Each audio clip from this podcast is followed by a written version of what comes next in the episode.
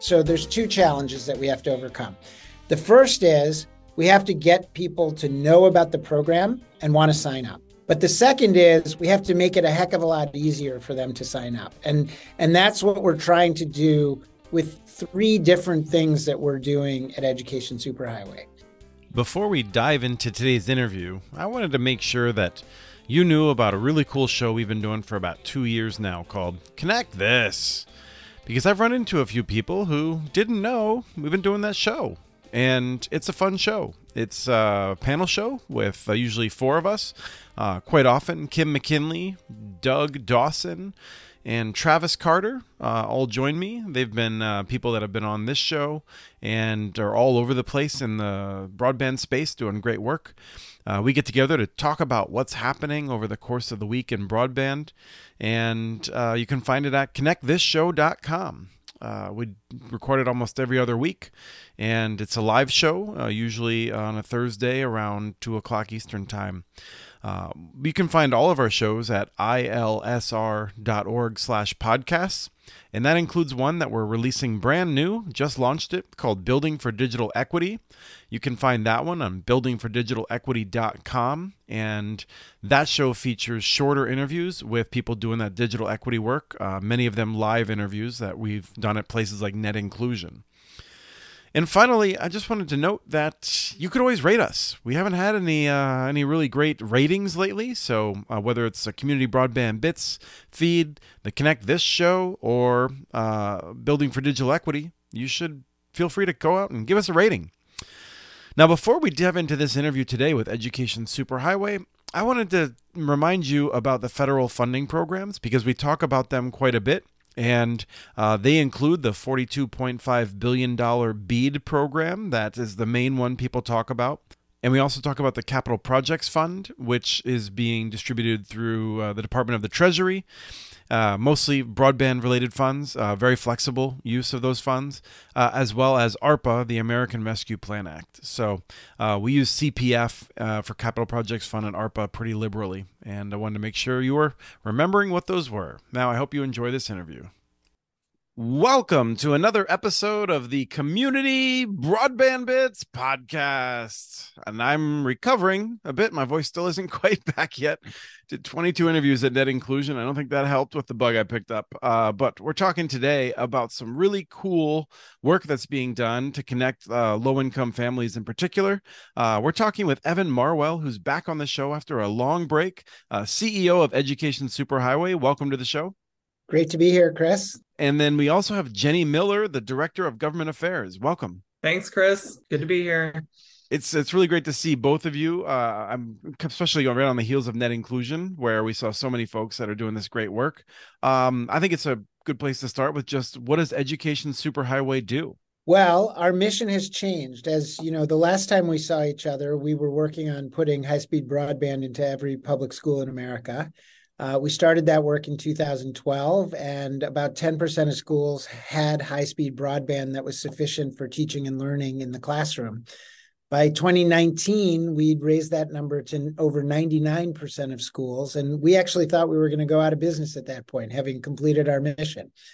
But then the pandemic happened, and as with you know so many people and organizations across uh, the country and the world, it, it really changed our focus. And so today, we've switched our focus. We've launched a, what we call our 2.0 mission to work on closing what we refer to as the broadband affordability gap. So that is the 18 million households in this country that have access to the internet but are offline because they can't afford it. And and those households make up about two thirds of the digital divide in this country. The the other third being made up by people who have no infrastructure available to them, something that I know you talk about a lot, uh, as well as people who you know for whatever reason are just not interested in being online. So so our mission today is to close the broadband affordability gap by connecting those 18 million people who have access but can't afford it. Let's talk briefly about how you do that because i feel like one of the things that you do that i love is you develop technology like mm-hmm. to help people in this work and we're going to talk about that in a, in a minute with one of the new tools but in general i feel like your philosophy is that you are a nonprofit that also embraces kind of newer technology and tries to figure out how to use that to move the mission in ways that more traditional nonprofits aren't always so focused on. I think. Yeah, we're more in the camp of being a tech nonprofit uh, than than a traditional nonprofit. You know, our approach to this work, similar to our approach with school districts, what is is really has a, a few different layers. So the first layer is is policy, and policy happens at both the federal level, which is usually where the money comes from. It came from the feds on on the E-rate side for schools, and now the Infrastructure Act and some of the other legislation that came out of the pandemic.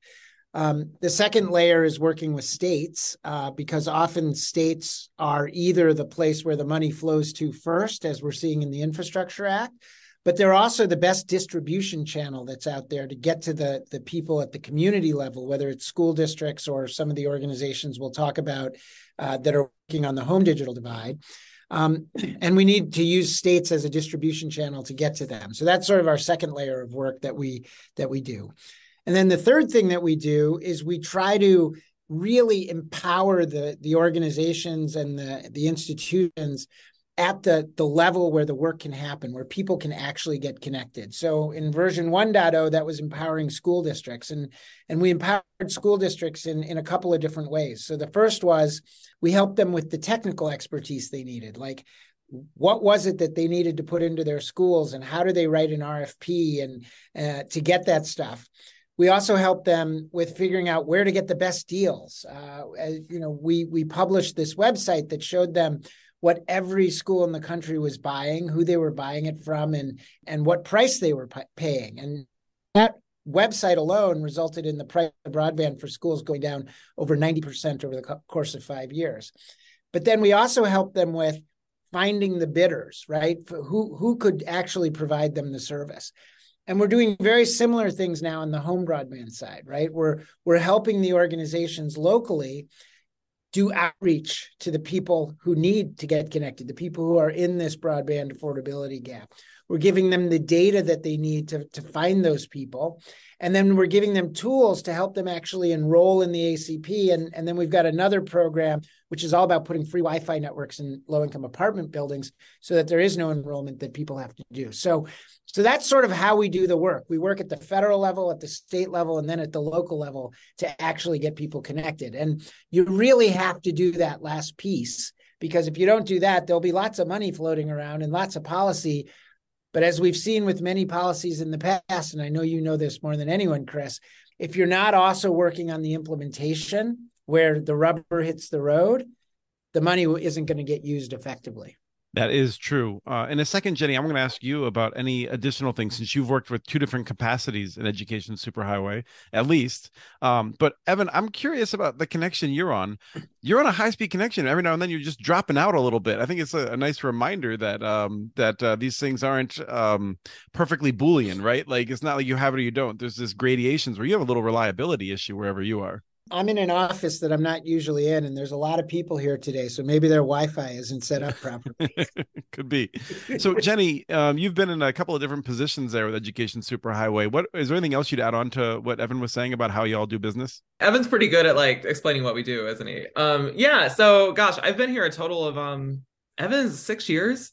And you know, I think actually, Chris, I've kind of done the same thing, but now in two different missions, right? So first it was just with schools, and now I'd say it's it's it's also with schools and it's more, you know, it's just focusing on the home broadband affordability gap. And and um I say that's also with schools in the sense that schools are just such a good channel uh, to get the word out. And in particular, uh, there's two, Evan kind of touched on this, but there's two key programs that we're kind of focused on that we think um, to solve the broadband affordability gap with the given um, you know deluge of funding that's out there that can go a long way and be really impactful. So the first one is ACP, Affordable Connectivity Program, which uh, I know you talk about on here and connect this talk about that all the time then the second one is this um, free apartment wi-fi high-speed networks in um, apartment buildings that evan touched on so yeah you know i'm i'm i'm doing work kind of with state governments on uh, you know in both ESH 1.0 and 2.0. Uh, as we've seen before in 1.0, governors are an excellent uh, kind of figurehead to uh, put like an exclamation point on an initiative to raise awareness to kind of you know just increase in you know the impact and actually we just did a really cool event in denver uh, evan was there uh, in person with the LG in Colorado. Uh, Lieutenant Governor Primavera helped us launch this uh, ACP awareness campaign um, at the Denver Public Library. And it was just really cool to get her involved, just to say, you know, like the Polis Primavera administration uh, takes this really seriously and, um, you know, wants to put our stamp of approval on it. And boosting awareness is is a big deal. Did you roll out that new tool there? Is this is it a new tool, the Get ACP tool? So it's called getacp.org. And if you're listening, you can go to getacp.org and try it out. It's optimized for mobile because if it's an ACP enrollment tool, lots of folks don't have internet, so they're gonna have they're gonna probably be on a mobile device. And the whole goal from our engineering team when they built this tool was to just kind of take the noise and the difficulty of the ACP application out.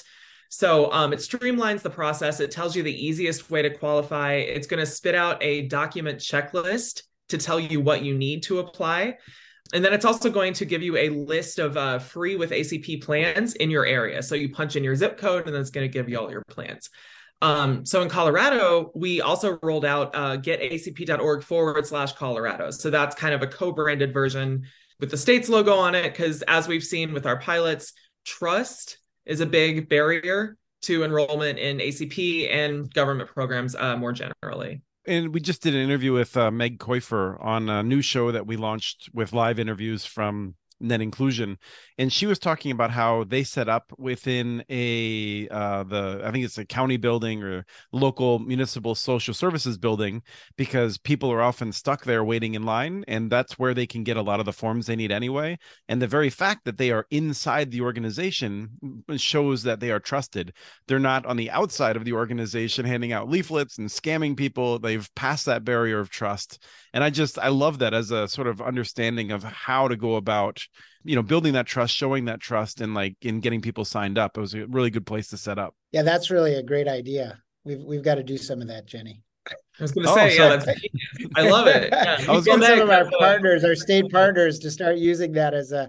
I can only imagine, like sitting at the DMV, right? And I was like, thinking while, the DMV while too. you're waiting. Why don't you sign up for the ACP? I love that. I love yes, that. Exactly. Thirty bucks off your internet plan. Who who wouldn't want that? That's well, and that's why I was. I mean, I was curious because it's it's remarkable to me how people who are doing this work, there's still best practices that are being developed that haven't been shared yet, and um, just the fact that this tool is really going to help, and we can hopefully get a lot more people to to be aware of that. There's so many people we've heard of. I mean, uh, my my friend and, and partner in crime, uh, Matt Rantanen, on our tribal work, he talks about the long list of people who started applications in Indian country and just never finished it because they were just like, no, it's just too much work. It's not it's not happening. Well, that's for sure. And, you know, as we think about the ACP enrollment challenges, I think a couple things I'd love to highlight. Look, we're up to i think your data says 30% 31% of we might eligible... have changed the denominator though. That's the trick. Yeah okay. It's very hard to figure well, out what the yeah. actual numbers so 30 31% of, of eligible households have enrolled. The thing that's really important to understand is if you look at enrollment the most unconnected communities places where 25% or more don't uh, of households don't have internet enrollment's probably 5% right? So this is a this is a, a real challenge for them. And it's exactly what you were just talking about. So there's two challenges that we have to overcome. The first is we have to get people to know about the program and want to sign up. That's the trust that's the awareness building and all that. But the second is we have to make it a heck of a lot easier for them to sign up. And and that's what we're trying to do with three different things that we're doing at education superhighway so the first thing that we're doing is we've launched this getacp.org uh, mobile website to really let you know really quickly do you qualify? What's the easiest way to sign up? Give the checklist that jenny talked about and then help you find a plan.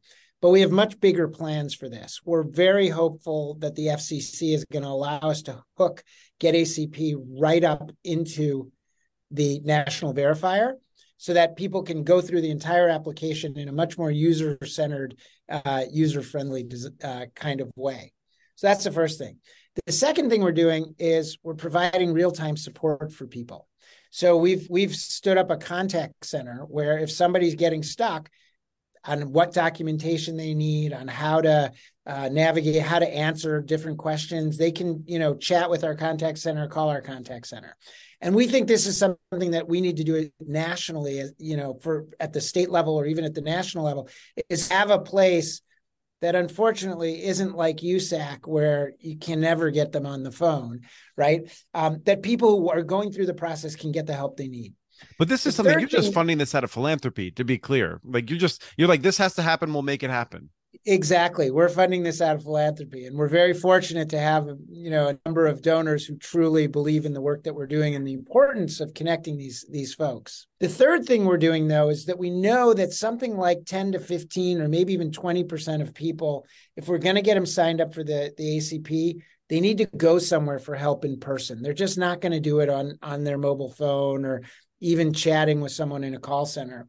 And so we've launched something called Learn ACP, which is an online certification program that takes you through how do you answer all the questions the right way in the ACP application so that when someone that you work with for some other reason, you know, whether you're a housing, you know, you're working in a housing authority or you're working at a health clinic or place like that, this will in 45 minutes you can learn all the ins and outs of filling out the acp so you can help them in person. And then we're building this net of these places digital navigators a lot of people call them where we're going to be able to send people for in-person help and they'll have been trained and certified in how to do this. That's excellent. It sounds like a lot of work and uh, sounds like someone believes that the acp will be along around longer than next summer.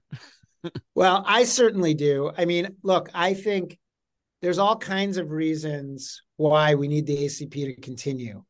But I think the one that is most important for everyone that people aren't really talking about yet, but I think ultimately is going to be the thing that really helps us get over the finish line is every single internet provider that's going to get money from the BEAD program is predicating their business plan for those networks on signing up new customers, mm-hmm. signing up customers who today are unconnected. And many of those customers are the very people we're talking about who can't afford it. And so if the ACP doesn't exist, we're going to build out a whole bunch of networks and nobody's going to get on them because they're not going to be able to afford it. And so whether you're in an urban area or a rural area, you're going to need the ACP to make those business plans work. And I think ultimately that will bring people together to say, like, yeah, we're about to spend 40 billion or 60 billion dollars, depending on how you look at things. If we don't have the ACP, we're going to build a lot of empty networks. Yes, I think that's a it's a very strong concern. Um, and it, like you said, this isn't just an urban issue. Like, there's a lot of folks in rural areas who are not paying to connect because they cannot afford it. Uh, but I want to move on to the other item that you're working on. And so, Jenny, do you want to introduce us to what you're doing in the low income apartment buildings? Absolutely. Yeah. So that's a good segue. So ACP is great. It is a great program and um, it doesn't go far enough. So if you think about just the ease um, of just getting online, a Wi Fi network in like airports, libraries, other community spaces, and so on, um, think about that in uh, MDUs, some multifamily dwelling units or um, low income apartment buildings. The thing is, just what we've seen with ACP with the barriers to enrollment, there can be a lag, there can be documentation issues, all these things. We absolutely need the ACP. And this is a good complement um, to just give folks apartment Wi Fi right at home. So, this is a BEAD eligible expense um, if their BEAD lays out a prioritization criteria that says, you know, there here are some criteria by which an apartment building is going to be prioritized for uh, a BEAD eligible apartment Wi-Fi build out. You know, we have a whole team, we uh, engineers, you know, service provider folks who've come over to this nonprofit um, who have built out this amazing program. Um, we're doing pilots Dallas, Charlotte, um, Massachusetts, and Boston. Lots of different pilots. the The thing is, is that states are definitely interested in this. And another thing I'll say is that states are states are interested in this concept no matter how they fund it. So we're seeing a lot of states use ARPA. We're seeing states use Capital Projects Fund, like we saw um, the folks in OSIT. So Brian Mitchell and uh, his colleague Britta in Nevada just um, got a big Treasury award from Capital Projects Fund to do exactly this in Nevada, and they're partnering with a lot of the housing authorities there in Nevada. Now I'm I'm curious, so Evan, uh, because uh, the word that was used is Wi-Fi, and my antenna go up a little bit when I when I hear about Wi-Fi in hallways and that sort of thing, because uh, I feel like I'm always uh, focused on that connection, making sure there's a high quality connection to each unit, uh, some of the vagaries of Wi-Fi. So, uh, how are you addressing that? Yeah, so look, there are are different solutions that are needed in different kinds of places. Um, if you've got concrete block construction and you know some of the old housing authority buildings that were built yeah you know, wi-fi in the apartment buildings uh, in the hallways is not going to be the optimal solution you're going to need to get into into the units but what our testing has shown is that in many many cases if you put just like they do in hotels if you put wi-fi in the hallways you can uh, you can get really good reception inside inside the units. And and and if you need to you can put a second wi-fi access point inside the unit to bridge over to the one in, that's in the hallway. And you get connections. I mean we're seeing connections that are that can be you know half a gig uh, on on on those networks. So you got to pick the right tool for the right thing. The advantage of doing it this way is that obviously it is a lot lower cost uh, which means your dollars can go a lot further. You can connect a lot more people, and your time to deploy is significantly faster.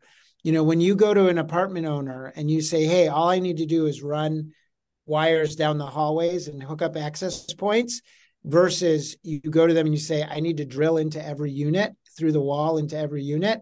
It's a very different conversation and the willingness of of landlords to allow you to do that work uh, you know changes dramatically. Yeah and we we just did a um, a site visit with folks at project waves in baltimore and it was somewhat eye-opening to also get a sense of drilling into a wall sounds like one thing. It's another thing to think you have to coordinate with more than 100 families potentially on when you're going to be there and are they going to remember that you're supposed to be there then? Is the door going to be open? Are you going to be are there going to be stuff in the way all of those sorts of things. And so i i think it's a really good wake up call for people you know like me that are that are very focused on that to know that there are real logistical hurdles to come with that. And if you can get around that in other ways it's it's there's reasons why you'd want to do that. Yeah and look the, it may not be the absolute best solution but it's a sufficient solution. Uh, you know, it's a solution that will allow you to work at home. It'll allow you to go to school at home. It'll allow you to do all the things that we all know everyone wants to be able to do. Um, and so I think time to market and reaching the maximum number of people should be our priorities. The Biden administration's uh, in in the header for all NTI documents says internet for all on every single page of any NTI Which thing, right? I continue to think was a mistake, but yes, it does say that. my my point is just that like maybe you know maybe you're Chris Mitchell in Minnesota and you're optimizing for your you know your your myriad podcast that you run and da, da, da, you need to have like a like a stellar internet connection when the status quo is students having to go into the McDonald's parking lot or sit outside in the parking lot outside the rec center to do their assigned homework, um, this is going to be a massive improvement, right? So in terms of just like equity and just inclusion, this is going to go a long way for a lot of folks. And like Evan said, you can make a big difference in months, not years. I feel like this is a good area for a bet, Jenny. And as a fan of Connect This, you know that we like to at least Huge throw fan. bets out there. We don't always follow up. But how many states do you think are going to be taking advantage of the fact that they can use this um, bead money for this? Because my bet has been that there will not be very many. Um, but you sound much more hopeful. So bead or ARPA, CPF, any any federal dollars? What do you think? Uh, I was All? I'm more thinking about bead. I'm expecting most of the bead dollars so, to go to mostly rural areas. Go ahead, Evan. Yeah. So um, I was with you until we started talking to states about it. And mm-hmm. states are very quickly doing the math in their head and saying, I can get to way more people way more quickly, way lower cost by doing this apartment stuff. So I've got to blend it in into my program. Yes, rural is a priority, but we were in Colorado and they they were one of those states that were like, "Oh no, we're going to have to use all our money on rural." And then they like started thinking about the opportunity and they're like, "Hold on a second. We can get to a lot more people a lot quicker and really show some real progress sooner if we take advantage of apartment Wi-Fi. So I would take the over on on half of states will do this. That's wonderful. And the word that you used was blend that I would just highlight. Blend is the right word. It's not going to be I, one or the other. They're going to have to blend it all together. Let's be honest too. There's a lot of money out there an unprecedented level of broadband investment. And i mean that's that's that's great. I mean we need it right? I mean it's you know it's it's not the 90s anymore. Like we we it's absolutely a need. It's essential. I kind of have an interesting lens just because i work with states one by one to implement these plans right? What i am seeing is that states have maybe already leaned a little bit on say arpa cpf et cetera. And now that we're waiting because like we we're all waiting right? We're waiting for the BEAD funds. We're waiting for dea funds. Everybody's waiting for the money. And i think the fact is is like there's a lot of money to go around. And so like a lot of states are kind of taking like a hybrid approach right? You know so there's like let's also um let's do let's do like a like a pilot with arpa for like a small amount of money. Let's show proof of concept and then let's like blow it up and BEAD and really go really go big. You know let's connect more cities or um, more apartments or expand the criteria or go a lower go like a lower unit count you know slightly less economy of scale for mm-hmm. instance. Realizing that different building materials different solutions are you still seeing a common set of numbers in terms of cost per household of the mdus because i'm guessing it's in the low hundreds uh you know over a, a wide average. Yeah it's probably mid hundreds uh, okay. over a wide average. Yeah, you know, four or five hundred bucks a unit kind of thing. Uh, if it's pure like just Wi-Fi access points down the hallways, you're probably in the low hundreds. But there's going to be, you know, some of these places where you've got to, and and and there's two there's two challenging environments. So one challenging environment is the wrong kind of construction, right? Concrete, you know, that kind of stuff. The other challenging environment is garden style apartments, which there are a lot of, right? Because then you've got like little clusters and you don't have these long hallways that you can run things down. So you take those two pieces and it's actually more that's higher cost than you would have thought originally. So Evan, what maybe you should share what do you what do we mean when we say garden style apartments? And I, these are very popular in the South, for instance. Yeah, so a garden style apartment just simply means that you don't have one big building with lots of floors in it and lots of apartments on every floor, but you have like little, uh, a whole bunch of little buildings that might have four or six apartments in each of them. And so to wire up that whole complex, you've got to like do a lot more work to get to every building to get the you know connections there. Yeah, I think of those as campuses, uh, which I can see how that'd be yeah. much more expensive. So the last thing I just wanted to ask was um, relating to what you'd mentioned about making the E-rate contracts public, something that I was frustrated about for years, and we actually looked at whether or not we could do something like that and discovered that it was just way too complex for us at the time. So I'm super thankful that you all went and did it. Did it result in, in what you expected? Did bringing transparency to those contracts in and of itself change much? Oh, it changed everything. As I said earlier, by creating transparency, we drove the cost of broadband down 92% in five years, and it has continued to fall since then. You know, people still have access to the site, the price is still going down. I think this year, Jenny, correct me if I'm, I'm wrong. I think this year was the first year that we hit under $1 per megabit. Uh, for per month for for bandwidth and when we started the number was $22 so wow. it made a huge difference and it made a huge difference in two ways so first it gave schools for the first time the information they needed to be better buyers but second and this was the thing we didn't anticipate it gave service providers the information they needed to go figure out which schools they should go make proposals to because they had a much better deal than what they were getting. And the combination of those two things created a market. And um, and it's something that I think we need to do more of in everything. We need to do it in healthcare. We need to do it in you know so many different aspects of of the way things work in this world uh, that we could drive drive costs down for people with more price transparency. Yeah, and I'll just I want to emphasize that because there's a lot of argument about program design, how these things work, and bringing transparency can just change a lot without having to fiddle around with other things. So um, that's just it's terrific, and it's been terrific talking to both of you. So thank you both for taking the time today. Thanks for having us. Appreciate it. We have transcripts for this and other podcasts available at muninetworks.org slash broadbandbits. Email us at podcast at muninetworks.org with your ideas for the show. Follow Chris on Twitter. His handle is at CommunityNets. Follow MuniNetworks.org stories on Twitter. The handle's at MuniNetworks. Subscribe to this and other podcasts from ILSR, including Building Local Power, Local Energy Rules, and the Composting for Community podcast. You can access them anywhere you get your podcasts. You can catch the latest important research from all of our initiatives if you subscribe to our monthly newsletter at ilsr.org. While you're there, please take a moment to donate. Your support in any amount keeps us going. Thank you to Arne Huseby for the song Warm Duck Shuffle, licensed through Creative Commons. This was the Community Broadband Bits podcast. Thanks for listening.